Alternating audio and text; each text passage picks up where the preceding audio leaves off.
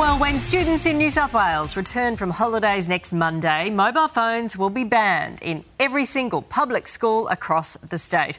The ban will apply during class, recess, and lunch times in an effort to improve kids' learning and social development. The devices are already banned in primary schools, and this move brings New South Wales in line with South Australia, the Northern Territory, Victoria, and WA. One person who has been leading the push for mobile bans is Mum Rachel Chappell. Good morning to you. Good morning. Um, you had a petition a year ago. Many, many people signed it. 25,000, is that right? 25,000. Um, this feels like it's been a long time coming. It really does. It really does. I think um, this is something that should have been probably happened many, many years ago.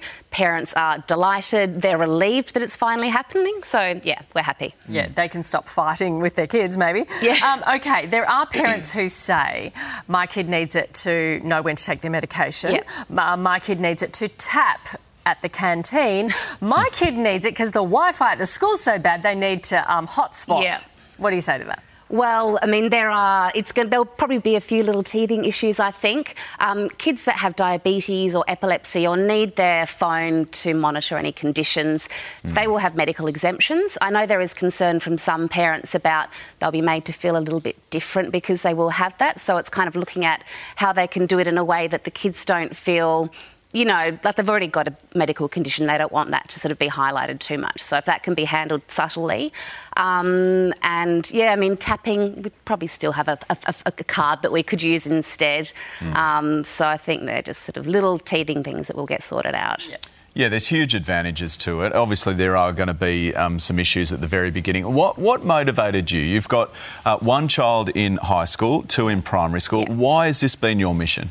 Um, so this actually came about early last year, as you said. There was a mum that posted in the North Shore Mums Facebook group. She said, "My son's just started high school. He's finding it impossible to make friends because all the kids are on their phones at." Lunch. They're just scrolling.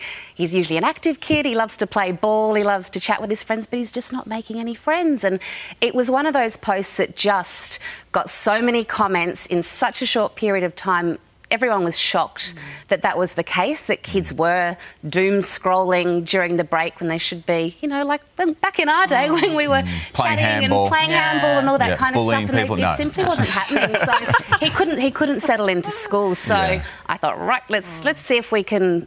You know, do something about this, and Yeah. it just took on a life of its own, really. Yeah. Well, I'm sure a lot of parents are saying, good on you. We can just get them off them at home. Thank you, Rachel. Correct. yes. Thanks for joining us.